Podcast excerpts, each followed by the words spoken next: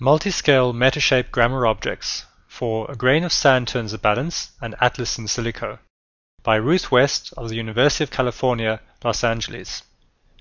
In this project, we explore the use of dimensional glyphs generated by a custom Metashape grammar algorithm.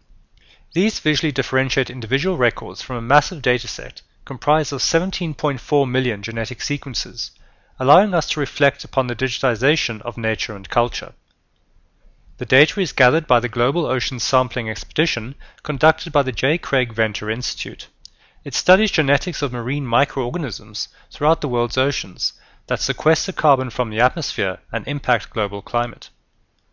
For this work, we created a custom Metashape grammar algorithm to generate over 17 million multidimensional 3D objects, one visualizing each sequence in combination with social and environmental metadata for each sampling location.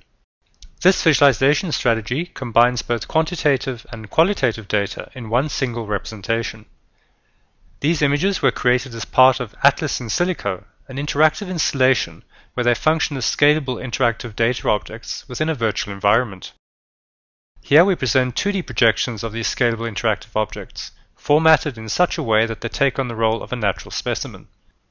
Their representation is based on stylistic conventions of 19th century naturalist illustration.